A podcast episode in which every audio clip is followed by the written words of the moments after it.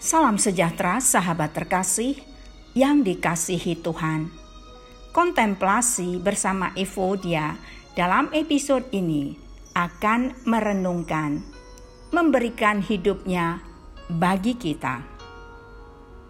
Sahabat terkasih, Tuhan mengasihi kita dan memberikan hidupnya bagi kita kita tidak dapat menyalibkan Dia lagi melalui perbuatan kita.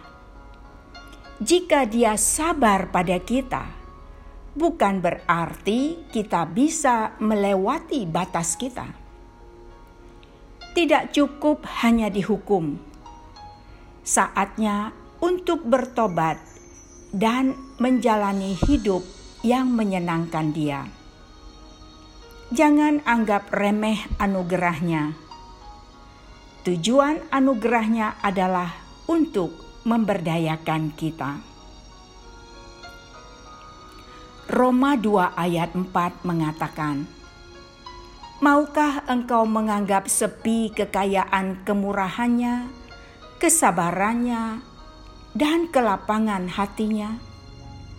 Tidakkah engkau tahu bahwa maksud kemurahan Allah ialah menuntun engkau kepada pertobatan? Sahabat yang dikasihi Tuhan, kita pernah buta tetapi tidak lagi. Berhentilah melakukan hal yang menyakiti Tuhan. Kebaikannya dimaksudkan untuk menuntun kita berbalik dari dosa. Tuhan memberkati.